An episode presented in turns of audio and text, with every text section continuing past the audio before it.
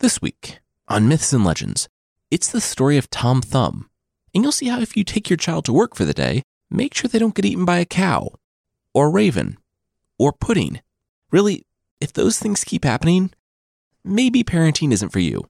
The creature this time is just a completely normal trout, with a massive amount of chest hair.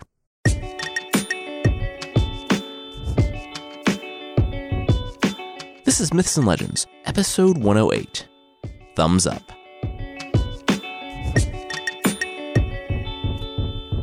This is a podcast where I tell stories from mythology and folklore. Some are incredibly popular stories you think you know, but with surprising origins. Others are stories that might be new to you, but are definitely worth a listen. Today, it's the story of Tom Thumb, perhaps the oldest English fairy tale. I don't want to give too much away, so we'll talk about the many different versions after the story, but we'll start today's story with Tom's future parents, helping out a curiously familiar face.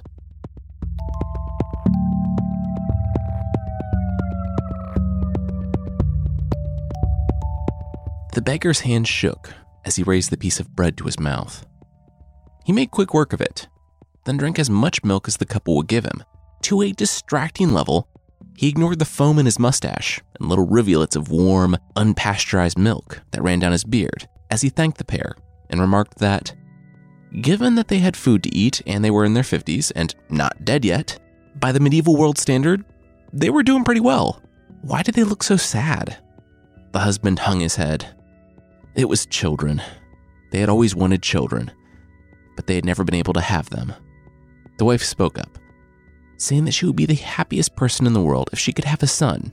Even if the boy was no bigger than her husband's thumb, she would be satisfied. She followed with a dip of her head. That was, of course, mostly hyperbole, but also that baby would be much easier to birth and, wait, why was the beggar smiling like he knew something? The beggar shook his head. He didn't know what they were talking about. The couple pursed their lips.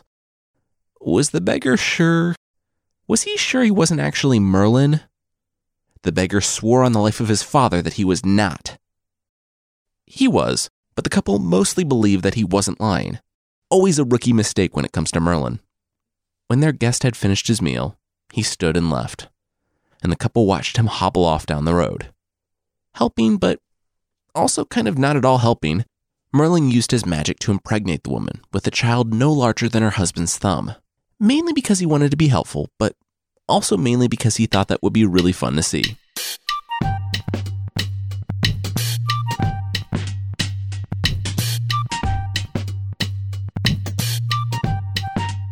Three months later, the baby was born after about twelve minutes of labor, something.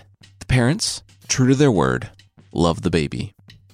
A few days later, as the mother sat talking to her newborn, the Queen of Fairies appeared, hovering over her baby's crib.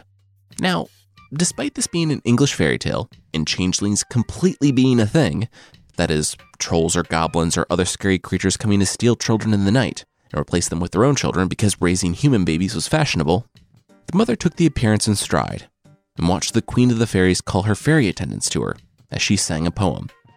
I'll spare you the overly flowery verse, but as she sang, the attendants dressed the child in an oak leaf hat, spiderweb shirt, stockings of apple rind tied with an eyelash, mouse skin shoes, and feather trousers, which actually sound really comfortable. They also named the baby Tom Thumb. The mother liked this name enough that she went on to choose it for her son. But she did wait until the fairies left, and then took all those clothes off because it was bedtime, and he didn't need to sleep in mouse skin shoes, and also she should really wash those. So Tom Thumb grew up. Well, in a sense. He grew no bigger than his father's thumb, but he did make friends his own age. What he lacked in height, he made up for in intelligence and trickery. Also, he knew magic. Maybe. One time, the boys were out playing with their cherry stones, a game which no amount of Googling will help me understand. Tom would always lose his first, but he could easily sneak into his friends' bags and steal theirs. Unfortunately, he grew careless, and one day a boy noticed his friend in his pocket, rooting around for his stones. Tom popped his head out to see all the other boys glaring at him, and before he could climb out of the rest of the bag, the boy cinched it around his neck, trapping him. To teach him not to steal from them again, the group shook the bag of what was either cherry pits or clams, I'm not sure, and those items, being between bowling ball and cinder block size for little Tom, bruised him all over. Limping and maybe worrying about internal bleeding, Tom emerged from the bag and told him he was sorry, but he wanted to show them a trick that would impress their parents. He waited until his mom was out and took all the boys back to his cottage where, in the hovering dust, rays of light streaked across the small house. Tom took a pot and hung it on a sunbeam. The boys were amazed. In fact, he hung just about everything he could on a sunbeam. Then, he let the other boys try their hands at it, and they hung their stuff on sunbeams as well. They remarked that they had no idea you could hang stuff on sunbeams, and Tom smiled. Yeah, that's why they had never been able to hang stuff on it. But the boys knew now, and so that evening, they should all go home to their respective houses and, without telling their parents what they were doing and ruining the surprise, they should grab the most valuable, most breakable thing that their parents owned and hang it on a sunbeam. It would be super fun, and their parents would be so impressed. The boys thanked Tom Thumb, ran home, and promptly shattered any expensive items their parents owned. Tom Thumb was not allowed to go out with those boys again, on account of all the death threats flying around, so he stayed home with his mom.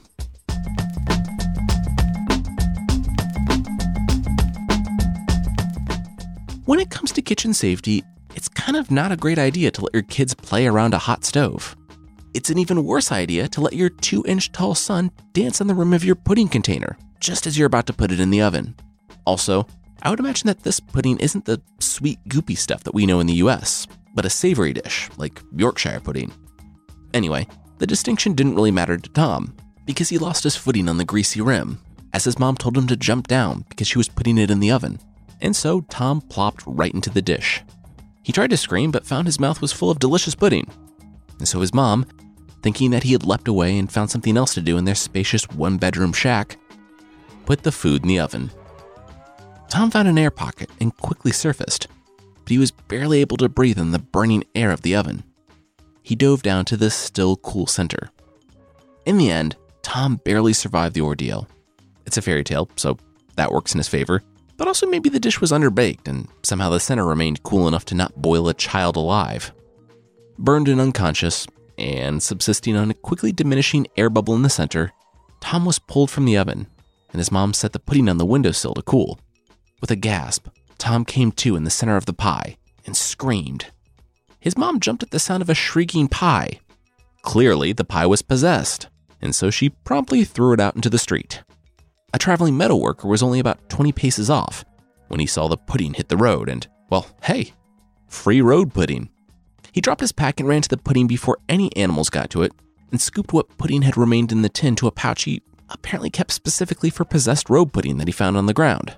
There are some differences in what happens next as, dangling from the metal worker's pudding sack and trying not to be suffocated by greasy mincemeat, Tom Thumb made a sound. The later, tasteful versions say that Tom, again, screamed, and the man had the same reaction as his mother. The earliest version, written in around the sixteen hundreds, say that the metal worker, who thought he was alone, let out a massive fart as he walked back to the pack he dropped. Tom, who is in mortal danger but who's also a preteen boy, laughed out loud. The metal worker, hearing a guffaw emanating from his side, tore the sack from his body and threw it away, understanding why it was thrown out in the first place, and not wanting to deal with a demon who was going to judge him for his farts. Tom slowly worked to the top of the bag, and by nightfall, he was back home, badly burned and washing the mincemeat smell out of his spiderweb shirt. Weeks after the pudding incident, Tom Thumb was out in the field with his mom.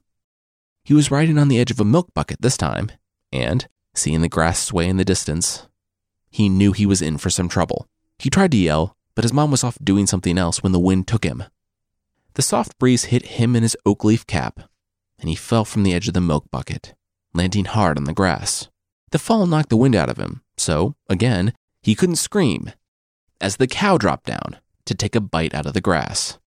He found his voice, after avoiding cow teeth long enough to be swallowed. The mother thought she heard one of the cows calling her name, but laughed it off. Cows couldn't talk. Now where was her thumb-sized son that had been given to them by a wizard?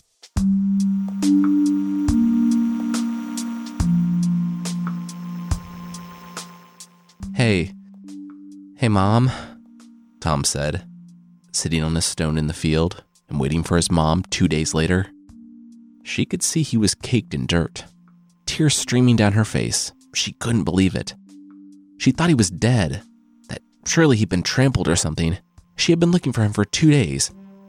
She ran to her son and... Oh. Oh, wow. No. That... Mm, that wasn't dirt. Tom nodded as she caught a whiff of what had happened to him. He didn't want to talk about it. He just wanted to go home, sear his skin with water he knew would never be hot enough to get the smell out, and never speak of this again. On the ride home, he asked his mom if she knew how many stomachs a cow had. He knew she didn't, but he sure did. Four. It was four. It wasn't just a straight shot either. And it became so, so much worse later on. He looked at her earnestly. Really, if you hear panic screaming again, I'm not a demon-possessed pudding or talking cow. You have a kid that's the size of your husband's thumb, and I'm probably in trouble. Mom, I really feel like these mix-ups shouldn't keep happening. A few years later, Tom sat munching on, like, a sandwich one one-hundredth the size of a normal sandwich. I guess that's one benefit of raising a child smaller than your index finger. It's cheap. The downside was that nearly every danger was amplified one thousand times. Case in point, Tom thought he saw a shadow pass by out of the corner of his eye, and he froze mid-bite. He looked up at the sky. Nope, must have been a cloud or something. He took another bite and froze again. Okay, he definitely saw a shadow that time, which meant bird, bird. Tom threw down his sandwich and ran for cover. But two meters was like two hundred meters for us, and the bird caught him before he made it to his doorway.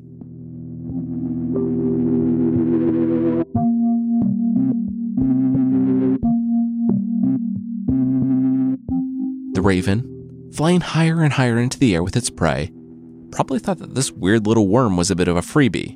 Most things struggled, but this one slipped right into his mouth. That, however, was when the raven felt it. Tom's teeth sinking into its tongue, pulling and tearing at it. The bird squawked in pain, and Tom seized his opportunity. He kicked off into the blue, covered in raven blood, and fell to the earth. When he was in the raven's mouth, he thought that anything was better than being eaten by a bird. That if he was going to die, it was going to be on his terms. Now, seeing the castle below quickly rising to meet him, he wasn't so sure about that. It was sheer luck that he splashed down in a pond in the courtyard that was about three feet deep, deep enough that Tom didn't hit the bottom. He surfaced, panting, out of the pond and onto the warm stone edge. He was no doubt miles from home by now and had just survived being picked up by a raven and dropped from a height of what would be miles in the air to a full-grown adult. Tom was lucky to be alive.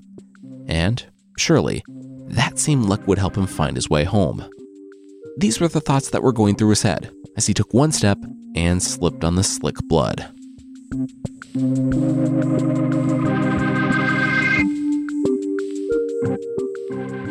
Nursing a scraped arm, Tom stood and surveyed the courtyard. There were bodies.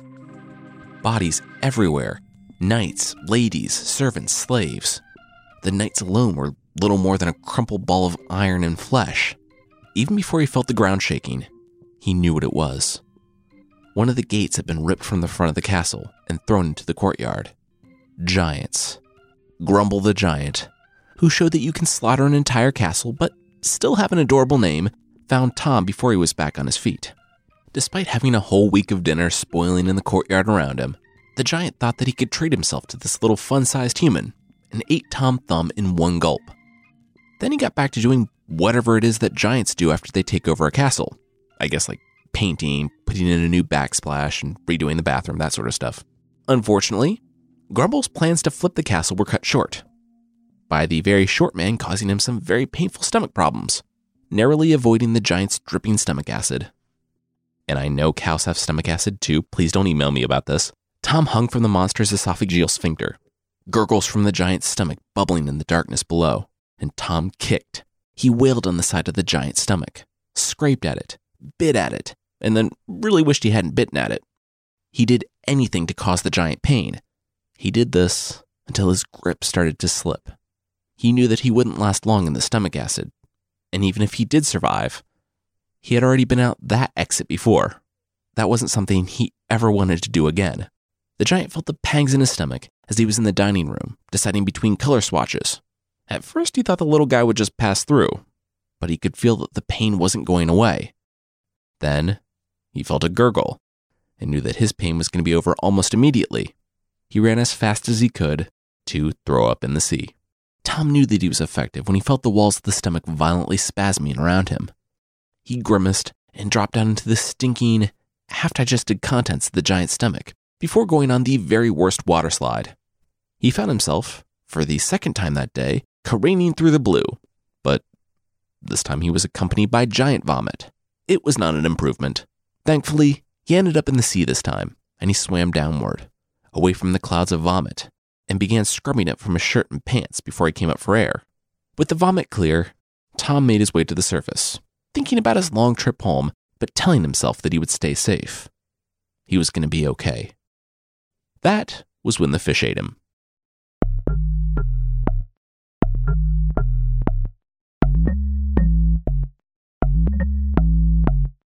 We'll see Tom's long aquatic journey to another familiar face, but that will be right after this. Free, renews automatically, cancels anytime.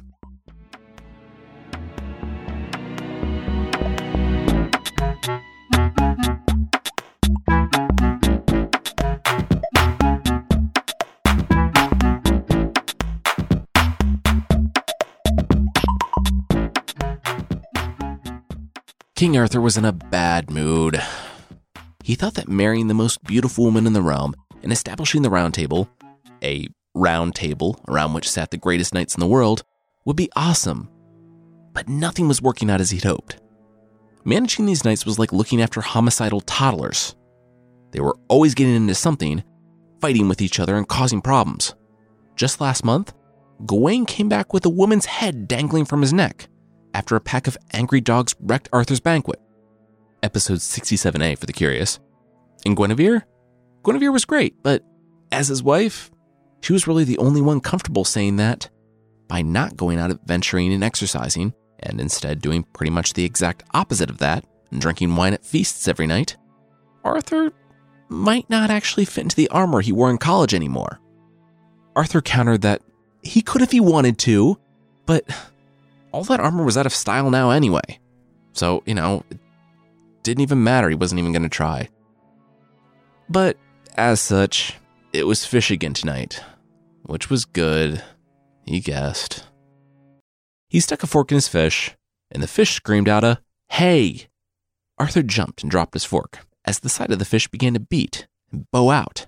Finally, one mouse-skin boot came out, then another, and soon, Tom stood on Arthur's plate. "Hi," Tom greeted. Uh, your servants aren't cooking your fish enough. It should really get up to an internal temp of about one hundred forty-five degrees Fahrenheit. And also, hi there, my name's Tom. Thank you for not eating me. That's not something I should have to say to a stranger immediately upon meeting him, but it's been a long week. Tom, having brought Arthur's first happiness in weeks, was invited to sit and have dinner with the king. They got a fresh fish that did not contain a tiny person, and Tom ate his from a thimble. Tom, happy to not have his life threatened by literally everything and everyone, enjoyed his meal. A tiny room, clothes, and dishes were all made for Tom, and he became not only an oddity of King Arthur's court that people came from miles around to see, but a friend to the legendary king. Tom went everywhere with Arthur. Maybe it was Tom's easygoing nature and non-threatening personality. Maybe it was the fact that he was very easy to pack for and could ride around in Arthur's pocket. I also imagine that Tom, as we've established, was pretty clever and a good conversation partner. Anyway, he lived with Arthur for months, but Tom's new friend could tell that something was on his mind. Finally, one day at tiny dinner, Tom shared that he missed his parents. They were probably beside themselves with grief, too, because last they knew, he had been snatched up by a raven. Arthur beamed. He would be happy to help Tom find his way home, and Tom told the king the address. "Oh, really? I had no idea your parents lived there," Arthur said. "What? What is it? Is the place destroyed? Is it in a foreign land hostile to your kingdom? What?" Tom was getting more and more panicked. No, no, nothing like that. It's just, it's right there. It's just a half mile outside the gate. Like, just look outside. You can see their house." Tom stared outside and grinned. Oh, well, uh, can we go there?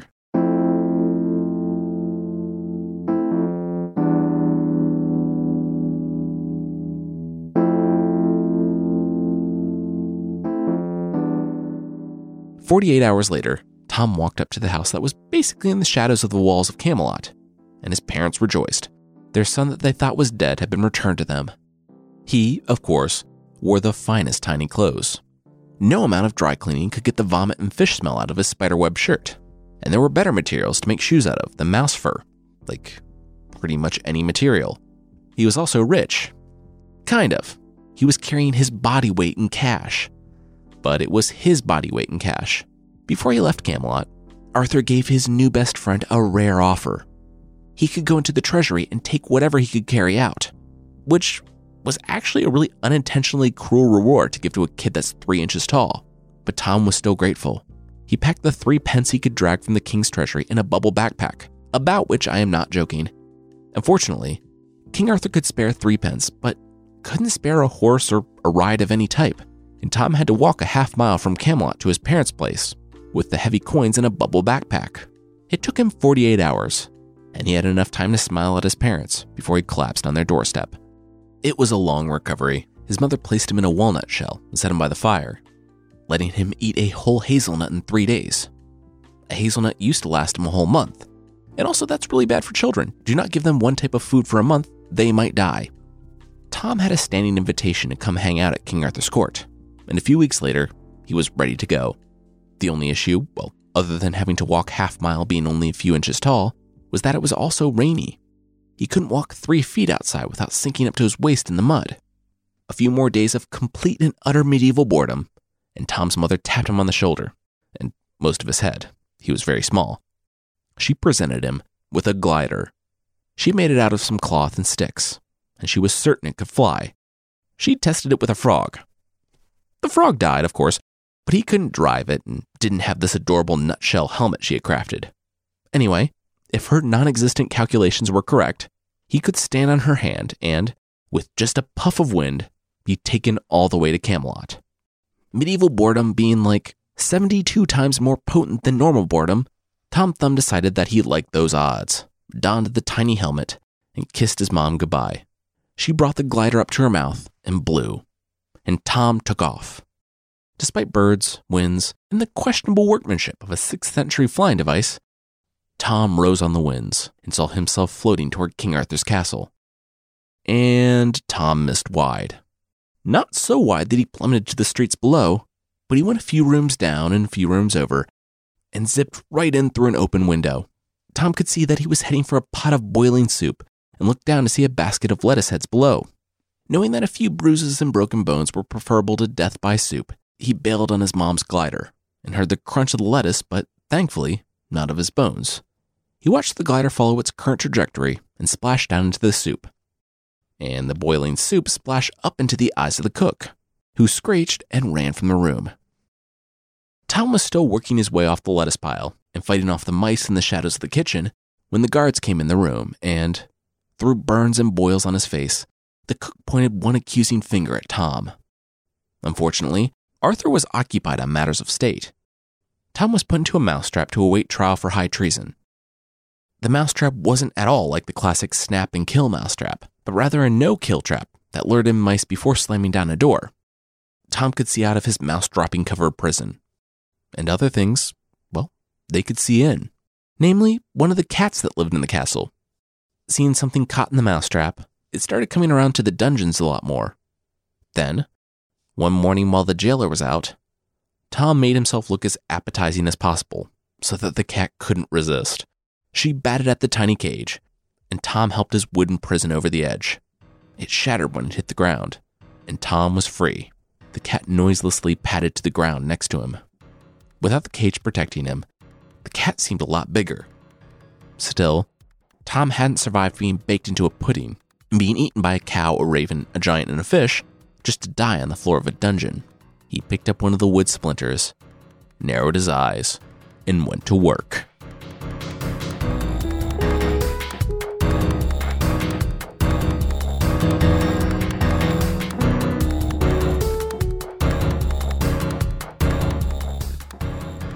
Four days later, Tom, the battered and cut thumb-sized hero, sheathed his wooden sword and threw open the doors to King Arthur's throne room. Slowly. In fact, he had enough time to snag a few bites from the strawberry he had taken from the kitchens a couple of days ago on his trek up from the dungeons.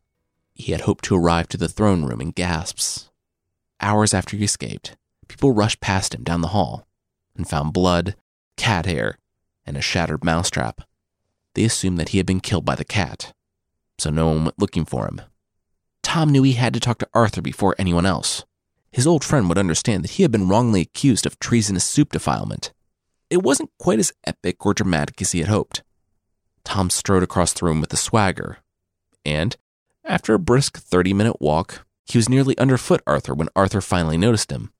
The king, far from being angry or calling his guards, swept Tom up in his hands and hugged him as tightly as he could without killing him. Tom tried to explain about the soup and the glider, but Arthur didn't even care. He was going to release him when he learned that Tom had died. And there was something he could do to ensure that Tom never had to deal with that level of disrespect again, and that Tom could hang around Camelot. Arthur could knight Tom Thumb.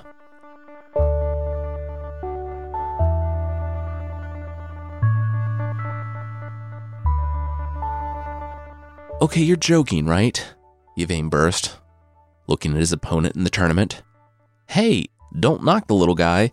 He's undefeated, Arthur said with a smirk, looking at Sir Thomas Thumb in his armor and mounting his noble mouse steed. Yeah, that's because no one can hit him, Yvain replied. He's a three-inch tall knight riding a mouse. This is ridiculous, even for us, and that's saying a lot. Arthur replied that Yvain was welcome to forfeit if he wanted to. But how would that look? Yvain sighed. All right. He put on his helmet and found his horse. I legitimately have no idea how Tom won any of these fights. As we've talked about, middle age armor is kind of heavy, so maybe he just wore the knights down until they finally collapsed and gave up. With Yvain, I like to imagine that he tried a bit more, got his lance stuck in the ground from horseback, flipped, and was carried off the tournament grounds unconscious. Either way, Sir Thomas Thumb stood victorious and received the Queen's favor, much to the very obvious displeasure of a young French knight who had just joined the court. For his time, Tom Thumb was the greatest knight in King Arthur's court. But his time, like Tom Thumb himself, was running short. The original, the very first manuscript telling the story of Tom Thumb, published in the sixteen hundreds, stops with him being named the best knight in King Arthur's kingdom. Unfortunately for Tom, a poem picks up the story a decade or so later and tells of Tom Thumb's death. There are two main ways little Tom was said to die. In the poem, he was on the business end of a woman's sneeze, and globs of mucus covered his face. His fellow knights hurried to clean him off, but it was already too late. Tom became sick and died. He was given a funeral, and everyone in Camelot attended to celebrate the life of King Arthur's best knight. In later versions, Tom Thumb gets Frodo'd. He was taking a shortcut through one of the walls in the castle at Camelot, and found that a spider had made her web over the other entrance. Seen as a normal spider to Tom was Shelob-sized, and without a Samwise Gamgee close behind to save him, Tom was bitten and wrapped up. A servant found him, already deathly pale, and picked him from the web. Sir Thomas Thumb succumbed to the spider's poison and died, surrounded by friends, admirers, and in the presence of King Arthur himself.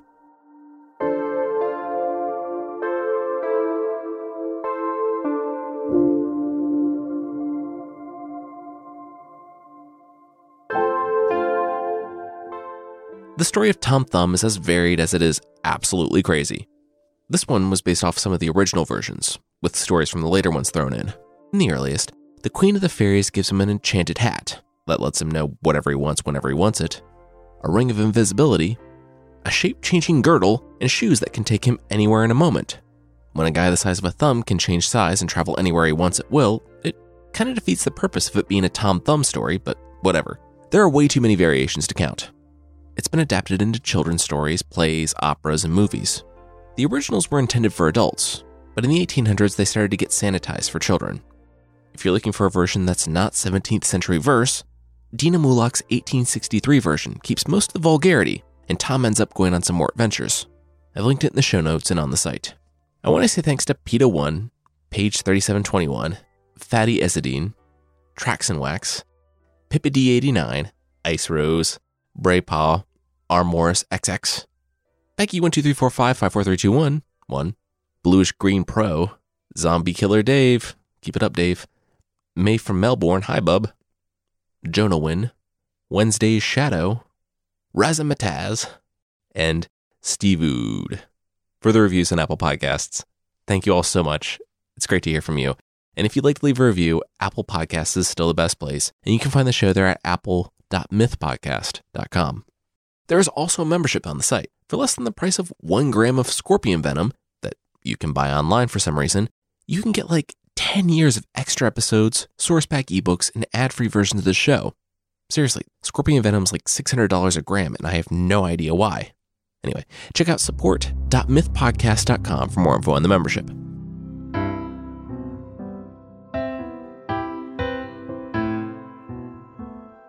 The creature this week is the fur-bearing trout from North America and Iceland. If you've ever wondered how fish can stay alive in freezing cold water, I have a very scientific solution. Fur coats. And on the Vermont-Quebec border, the fur-bearing trout needs it.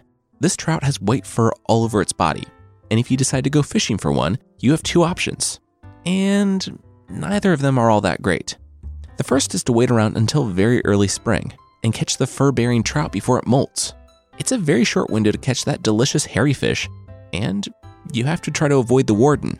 Back in the day, there was a catch and release policy when it came to fur-bearing trout, and the wardens walked around with a Brannock device. You know, that metal thing you put your foot into at shoe stores that measures the width and length of your foot. If you caught a fur-bearing trout and it wasn't long enough, catch and release. If you caught one and it was long enough, catch and a new pair of fishy slippers. They were the perfect size and shape for fuzzy slippers. You just had to scrape your fish dinner out of them first. The other method for catching them was to do it in the middle of winter. There was one issue with this, being that the fish, like the Funeral Mountain Terrashot, couldn't take the heat of Canada in the winter, and it would immediately overheat and explode. If you got lucky and didn't lose a hand, you might be able to piece together enough of the fur for a glove or something and pick enough of the fish off the side of your shanty for a lunch. There are a couple different origin stories, the first being the one we talked about, that some fish just evolved to enjoy the Yeti look. The second origin story was the fateful day that a carriage carrying several jugs of hair tonic overturned in the river, leading to a bunch of hairy fish. In that story, they were very easy to catch. They didn't like the hair, and fishermen just had to sit on the edges of the riverbanks with a razor or pair of scissors, offering the frugal fish a free trim or a shave.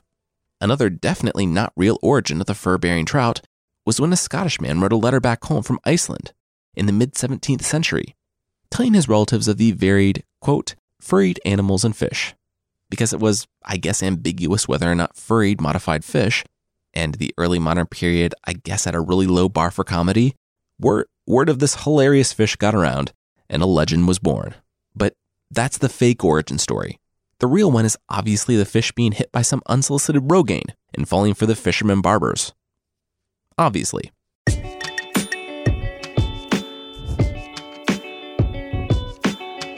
That's it for this week. The theme song is by the band Broke for Free, and the Creature of the Week music is by Steve Combs.